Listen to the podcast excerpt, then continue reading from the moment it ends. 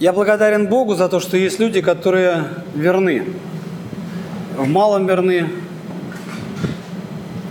И это, наверное, самое сложное начать научиться быть верным в малом. Тогда Господь дает большое, тогда будет проще. Никто не садится сразу же, придя в школу, за великие математические примеры. Мы начинаем сначала учиться делать, складывать, вычитать, потом к нам приходит умножение и деление. Все происходит постепенно. Ребенку, который рождается, на второй день мяса не дают. Он долгое время питается молоком материнским. И Бог с нами поступает так же, когда мы приходим к Нему и становимся Его детьми, Он нам дает все постепенно, шаг за шагом. Он хочет, чтобы мы научились общаться с Ним. Он желает этого, Он дает нам все необходимое для этого. Если рассмотреть даже изначальный пример Эдемского сада, Бог создал все для человека. Не надо было заботиться о еде, не надо было заботиться об одежде. Все, у тебя все есть необходимое. Живи, радуйся, наслаждайся жизнью, но не забывай в первую очередь общаться с Богом. Человек решил, что он сам себе хозяин. И в этот момент происходит потеря отношений с Богом. Легко ли всегда быть в подчинении? А? Игорь Валентинович, легко ли всегда быть в подчинении? Трудно мне. Но легко быть всегда в подчинении. Скажите, сложно. У нас перед глазами есть живой пример, как сегодня мне сказал Валентин Андреевич в Гатчине. Иисус – это вечный сын вечного Отца. Матвей, ты всегда послушный? Что-то все заулыбались сразу. Ты всегда послушный своим родителям? Нет, как нет? Ты же любишь своих родителей. Что? Настя вообще в мою сторону не смотрит. Все знают, что у нас есть почему-то какие-то проблемы. А Иисус вечный сын вечного Отца. И Он всегда находится в послушании. Хороший пример для подражания. А, дети? Но это пока вы здесь сейчас находитесь со мной, пока вы слышите, вы понимаете, да, надо бы пересмотреть свои отношения с родителями, надо бы начать слушаться, надо бы одно, надо бы другое. Потом вышли из церкви, первая какая-то встреча с родителями, какое-то непонимание. Куда что делось? Вроде только что говорили, вроде только что все, я хотел сделать все, чтобы сделать больше. Но шаг остался всего лишь шагом и недоделанным. наши отношения с Богом, развиваются они или стоят на каком-то одном месте? Мы хотим, чтобы они развивались, или нам достаточно того, что мы имеем на сегодняшний день? Лева сегодня, говоря в Гатчине, говорил, что он вдруг понял, оно пришло откры... открытие, озарение. Или бывает, когда что-то читаешь, о, вот оно оказывается как. А почему я раньше думал по-другому? А Бог продолжает себя открывать. Есть замечательная книга, книга Иова.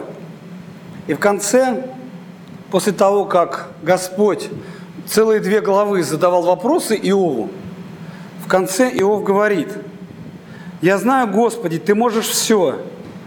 Ты строишь свои планы, и ничто их изменить не может. Ты, Господи, вопрос мне задал. Кто этот человек, который все мои советы – затемняет словами неразумными. Господь, я говорил о том, что слишком велико для моего рассудка, и этого я не разумел. Современный перевод читаю. Ты мне сказал, Иов, послушай, я буду спрашивать тебя, и ты ответь. Я в прошлом слышал о тебе, Господь, теперь же видел я тебя воочию. Интересный момент. Мы слышим о Боге – Пока мы в церковь не ходили, мы слышали о Боге?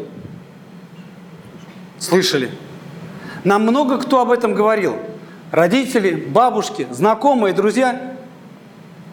Но принимали ли мы его в сердце? Оно нам надо было. Потом приходит какой-то удивительный момент, допустим, как у меня в жизни. И в той болезни, в том страдании, через которое пронесла вся моя семья, мы вдруг увидели Бога. И сейчас мы понимаем, что это Он к нам явился. Я не хочу всех как бы настраивать на то, что нам надо всем пройти путь Иова. Нет, Господь каждому человеку предлагает радостный путь. Но, тем не менее, почему-то у нас происходят те или иные вещи. Правда? Сложнее всего их принять. Еще сложнее их принять от Бога. Неужели Бог, который является добром и любовью, может послать болезнь, от которой нам не избавиться? Неужели? Не может ведь? Но Бог есть любовь. Если Он меня любит, Он не пошлет мне этих переживаний, а почему-то они приходят, и Он допускает их в нашей жизни. Но на сегодняшний день я знаю одно, что если бы в моей жизни этих переживаний не было, и в жизни моей семьи, неизвестно, были ли бы мы сейчас сегодня здесь, перед вашими глазами. Понял бы я, что я действительно верю в Бога после того, как я Его увидел. Увидел в Его делах, увидел в Его милосердии ко мне, увидел в Его наказании ко мне – Каждому сейчас есть что вспомнить. Наверняка что-то пришло в голову. Раньше я всего лишь слышал о тебе, а сегодня я вижу тебя воочию. Теперь же глаза мои увидели тебя. В синодальном переводе еще интереснее. Я слышал о тебе слухом уха, теперь же мои глаза видят тебя. И поэтому, да, дальше удивительные слова. И поэтому я отрекаюсь и раскаиваюсь в прахе и пепле. А в чем было, казалось бы, раскаиваться и, отрекаться Иову? Он что вел? Неправильный образ жизни? Нет, правильный. Приносил жертвоприношения не только за себя, но и за детей. И переживал, и делился со всеми, и был праведником. Так? А теперь вопрос – написано много скорбей. Откуда? Откуда, Игорь Валентинович? Если он праведник, почему к нему приходят скорби?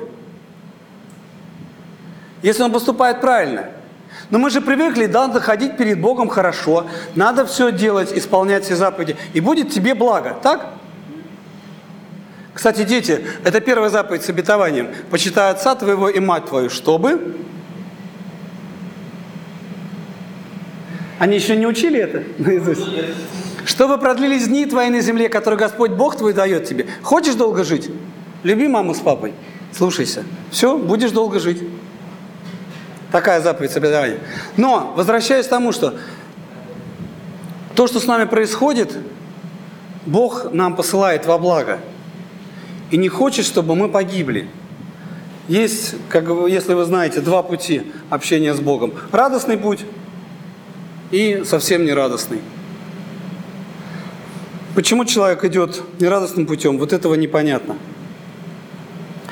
И было после того, как, сказал, как Господь сказал слова Иову, сказал Господь Илифазу Фимонитянину, «Горит гнев мой на тебя и на двух друзей твоих за то, что вы говорили о мне не так верно, как раб мой Иов». Друзья, это уже наша ответственность первую очередь перед Богом. Что мы говорим о Боге нашим окружающим людям? А? Тем людям, с кем мы работаем, нашим соседям, с которыми мы встречаемся. Они вообще знают, что мы верующие? А? Наши соседи знают, что мы верующие? Наша жизнь говорит им о том, что, это, что мы люди верующие что мы исповедуем Иисуса Христа, или мы просто говорим и приглашаем их. Я не, переж... не, не хочу никого ничего, я в первую очередь себе говорю. Насколько мы верно говорим о Боге? Насколько мы верно преподносим людям нашего Бога? Если Он у нас есть. А если, знаете, в Логосе, я как-то уже говорил, у ребят, она в комнате была надпись если в тебе живет Господь, то тебе его не спрятать. А если в тебе Бога нет, то тебе и прятать нечего. Если во мне живет Господь, Он будет проступать через меня. Итак, смотрите дальше. Итак, возьмите себе семь тельцов и семь овнов, и пойдите к рабу моему Иову, и принесите за себя жертву. И раб мой Иов помолится за вас. Ибо только лицо его я приму, дабы не отвергнуть вас. За то, что вы говорили, а мне не так верно, как раб мой Иов. И пошли Елифас Фимонитянин и Вилдат Савхиянин и Сафар Наамитянин и сделали так, как Господь повелел им и Господь принял лицо Иова. И возвратил Господь потерю Иова, когда он помолился за друзей своих, и дал Господь Иову вдвое больше того, что он имел прежде. Бог повелевает, раз ты поступаешь неправильно, возьми и принеси жертву. И пускай не вы, а Иов помолится за вас, потому что только от него я приму. Кто-то, наверное, очень хорошо из вас молился за морозы. За морозы? За морозы. Но мы устали, мы ходили и плакали. Господи, когда же зима придет? И вот она пришла. Скажите, пожалуйста, мы радуемся? Удивительные люди вообще. Удивительный мы народ. Когда нас чего-то нет, мы просим. Господь дает, пожалуйста. А? С избытком? Два раза больше. Опять, опять не нравится. Нам надо то, что нам надо. А даже когда мы получаем то, что мы хотим, нам чего-то не нравится. Даже вроде в комфортном состоянии мы, получается, недовольны. А если вы помните, великое приобретение какое у апостола Павла? Благочестивым. Быть благочестивым и довольным. Кто мешает быть довольным? Матвей, что мешает быть довольным? Папа. Папа? Потому что чего-то не разрешает. Потому что в чем-то ограничивает. Но это же ради нашего блага. И наш Небесный Отец, если мы понимаем, что мы дети нашего Небесного Отца, то нам надо всю жизнь на этой земле, неважно сколько нам, 10, 20, 30, 40, 50, 60, 70, 80, кто-то до 90 и до 100 доживает. Нам все это время надо ходить в послушании у Небесного Отца, если мы признаем, что Он наш Бог. Если у нас проблема у детей с послушанием, почему? Потому что они такие непослушные, или, мы потому, что, или потому что мы не очень хорошие родители? А? А, потому что они грешники, а мы праведники. Есть проблемы, есть переживания, которые мы Богу отдаем. Но важно, важнее всего, самим ходить перед Богом в послушании. И дети, видя послушание родителей, сами начнут стремиться, к чему-то тянуться. Хотя тут тоже есть вопросы, на которые нам Бог не дает ответов. Вот почему ДТП произошло? Да, Лева? И когда мы общались с Машей, Маша говорит, мы до сих пор не можем от Бога получить ответ, почему у нас первая машина сгорела. Есть вопросы, на которые ответы мы до сих пор так здесь, на этой земле, не получим, как в 11 главе книги к евреям. Вот люди умерли, так и не получив ответа. Но в этой жизни Бог продолжает любить нас, как любил вчера, сегодня и третьего дня. И еще мне очень нравятся моменты, что в Библии уже все состоялось. Что говорится про людей? Говорится, если вы будете исполнять повеления мои, то будет вам вот то-то. А что касается Бога, написано, ибо младенец... Какой там глагол стоит? Родился нам. Сын дан нам уже произошло, уже состоялось. И то, что сегодня Лев читал, говорят, что приблизилась, пришла полнота времени и исполнилось ныне сказанное. Оно в Боге исполнилось уже давно. И наше общение, наше собрание уже давно исполнилось. И вот эти слова, которые я говорю о том, чтобы мы ощущали себя вечными детьми вечного Отца. Легко? Приходит время, когда мы становимся родителями – и у нас есть наша доля ответственности, из послушания переходит уже в управление. нам приходится управлять нашими детьми для того, чтобы из них выросли достойные последователи. Но перед Богом мы остаемся детьми. Послушными или непослушными уже зависит от нас с вами. Как уже говорилось, что мы можем наделать кучу планов, а что мы из них сделаем, из этих планов? Для того, чтобы сделать план, надо встать, собраться с силой и приехать, правда? Даже издалека. Для того, чтобы здесь тепло было, надо приехать и включить обогреватель. Надо инструменты собрать и привезти их для того, чтобы были. Для того, чтобы доехать до сюда, надо машину заправить. Постоянно какие-то дела.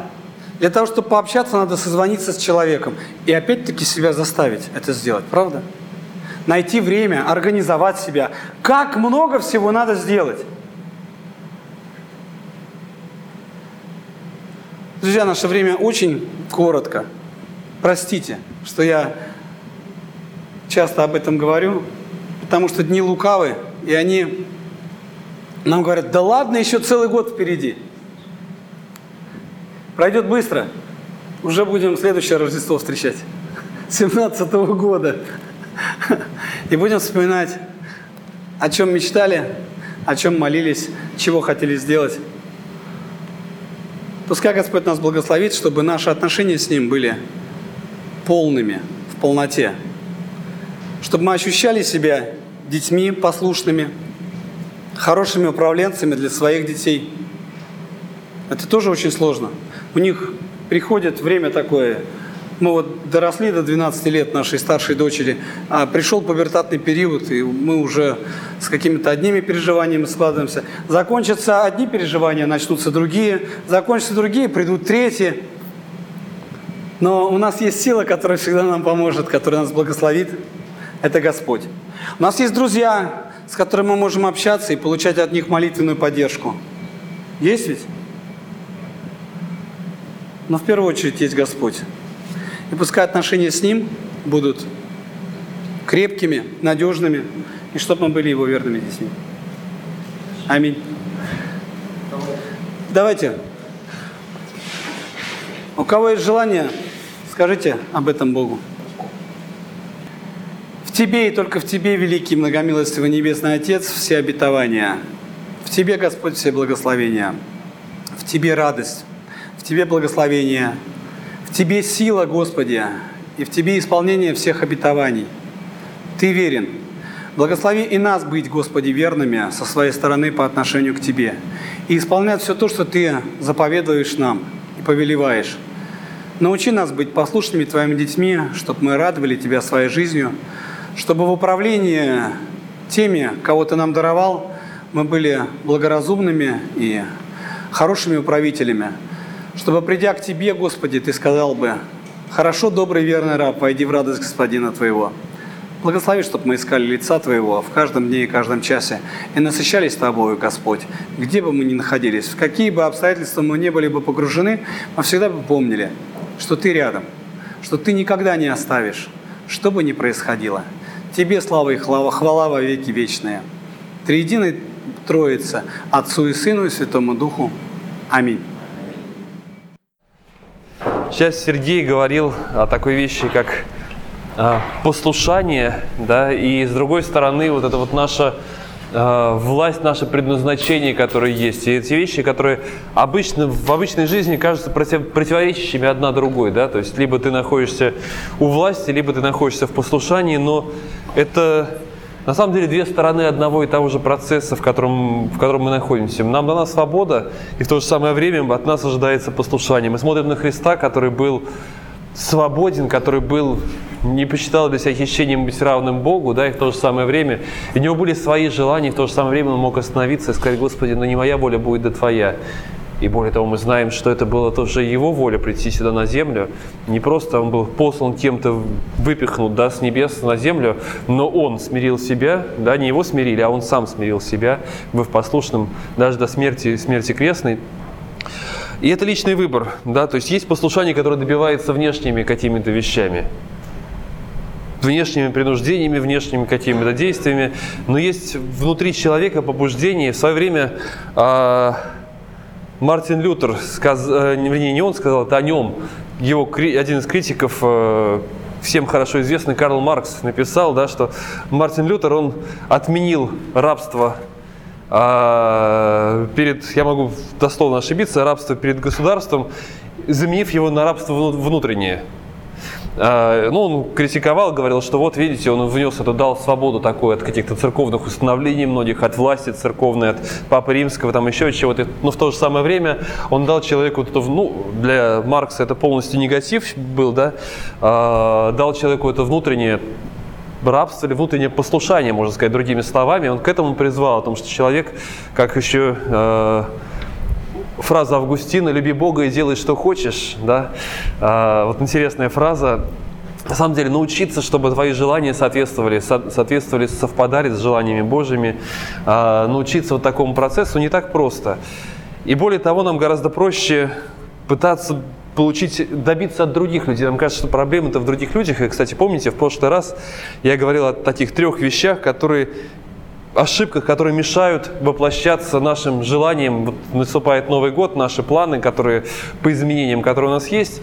И э, те вещи, которые мешают, три такие страны, о которых мы говорили, да, мы говорили о том, что мы говорим гораздо больше сосредоточены на каких-то правилах, процессах, на каких-то э, суперпрограммах, которые помогут мне измениться, сбросить вес, э, не знаю, начать читать Библию, э, замечательная программа по воспитанию детей или еще каких-то на, на самых разных программах, но меньше сосредотачиваемся на том, а это мне на самом деле нужно, это то, о чем я мечтаю или нет. Мы меньше думаем об этом. Нам кажется, что ну, вроде хорошая вещь, но на самом деле я посвящен этому, это для меня важно. Мы мало задумываемся э, о том, что для того, чтобы что-то внести в свою жизнь, надо от чего-то отказаться. Мы редко задумываемся о той жертве, которую нужно принести. Я не могу просто взять еще к тому, что у меня есть, получить образование. Для того, чтобы получить образование, мне нужно отказаться от чего-то, от времени свободного, от каких-то других вещей, иногда от сна. Для того, чтобы добавить чтение Писания, мне тоже нужно от чего-то отказаться в своей жизни. Чтобы проводить больше времени с детьми, мне нужно от чего-то отказаться. Чтобы больше зарабатывать, мне нужно отказаться. И я все время пытаюсь понять, вот что на самом деле самое важное для меня в моей жизни, от чего я и те, кто рядом со мной, могут отказаться. Да? И третий момент, мы говорим, о, размышляем о больших вещах, но очень редко продумываем конкретные шаги, практически следующий шаг, что я могу сделать. Иногда можно не видеть все перспективы, но сделать правильно следующий шаг, это тоже очень важно. Вот, это были три такие вещи, о которых говорили в прошлый раз. Но вот буквально, вот я тоже сегодня говорил и в церкви Сергея, на этой неделе, а если быть точнее, то сегодня, а, я вдруг видел еще одну сторону, в которой мы забываем еще одну сторону, еще одну ошибку, которая часто э, возникает. Э, мы гораздо больше мечтаем. Раз, у нас есть еще два разных, две разных, два разных слова «хочу». Слово-то вроде бы одно и то же, но мы в него вкладываем совершенно разные вещи. Одно дело сказать, что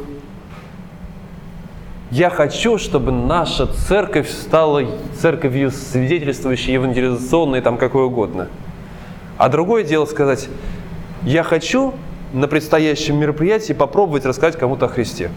Это разное «хочу». Я хочу, чтобы в церкви было тепло, светло и хорошо и, и так далее. А другое дело сказать, ну вот чтобы я хочу сшить сидушки на, на стульчике, чтобы было мягче людям сидеть, например. Ну, это... Или я хочу прийти, да, пораньше, под, подрегулировать, посмотреть, научиться, как все-таки можно что-то сделать с этим или нет. То есть есть разные «хочу» совершенно. Есть «хочу» просто вот «хочу», а есть хочу, это настоящее хочу, да? Которое я беру и я начинаю что-то делать. Хочу, которое требует от меня чего-то. А, и в этом плане Писание очень хорошо, но ведь оно очень хорошо говорит, обращаясь к каждому лично, говоря о том, что лично ты должен сделать. Писание очень редко говорит о том, что таких каких-то глобальных вещах, знаете, как хорошо, что было вот это, что было вот это, как хорошо, чтобы мужья и жены любили друг друга. Она говорит, стоп, подожди, Муж, люби свою жену. Слушается она тебя, не слушается, это другой вопрос. То есть это вообще не к тебе относится. Она говорит мужьям о том, что они должны делать. А женам она говорит, что они должны делать. Но очень часто мы смотрим, вот я хочу, чтобы у меня была послушная жена. И вот сижу и мечтаю об этом. Да? Библия говорит мне, что я должен сделать. То, что зависит от меня в моей жизни. Она говорит мне о том, как я должен относиться к своим детям и как я должен с ними обращаться. Она говорит о наказании, она говорит о, и о любви и так далее. Да? Но вот это, вот, это то, что касается меня. Но гораздо больше, чаще я раздражаюсь, я трясусь, почему мои дети непослушные. О том, что они должны слушаться родителей, это написано им. Я должен продумать, просто проанализировать, а сделал ли я то, что я должен был сделать. Все ли я сделал правильно да, с своей стороны, для того, чтобы они были такими или другими. И вот это вот «хочу», которое зависит от меня, вот это, мне кажется, вот на нем нужно сосредоточиться. Это одна из ошибок, которая у нас часто есть, когда мы переключаемся на мечты о том, как, как бы хорошо поменяться вот ему или ему, как хорошо бы, чтобы у нас такое все было хорошее, но я не думаю о том, что я должен для этого сделать. И вот это, наверное, э, просто еще одна мысль, которую хотел э, поделиться, продолжение прошлой, да, прошлой проповеди, прошлых размышлений. Так что вот о послушании, это тоже, мне кажется, очень важный момент. По сути, это то же самое. Я просто принимаю и говорю, Господи, а что я должен сделать для Тебя? Что я должен, как я, вот ты хочешь видеть меня другим, каким я должен быть? Что должно измениться в моей жизни? Для тебя и начинать делать шаг за шагом. Так что спасибо, Сергей. А сейчас у нас время для проповеди, ой, для молитвы друг за друга, для молитвы о том, что происходит в нашей жизни. Это тоже изменяющий момент, потому что, помните, мы молимся, и с одной стороны это важно, потому что это то, что соединяет нас, когда я умею принести другим свои переживания, свою боль, свои радости, поделиться ими. Это то, что соединяет нас, и то, что нам нас соединяет, когда мы приходим к Небесному Отцу, потому что мы несем времена друг друга. Но с другой стороны, это тоже вещь, которая меняет нас.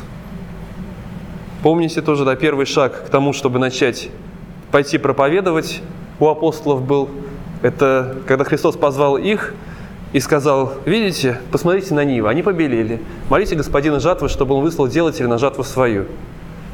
А следующая глава начинается с того, что Христос позвал их и сказал, теперь идите. Я даю вам власть над бесами, идите, изгоняйте и работайте. В общем, о том, о чем вы молились. Мне кажется, Бог уже нашел делателей для, этого, для этой цели.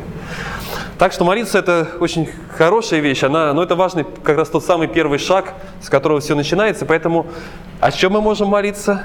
Мы будем молиться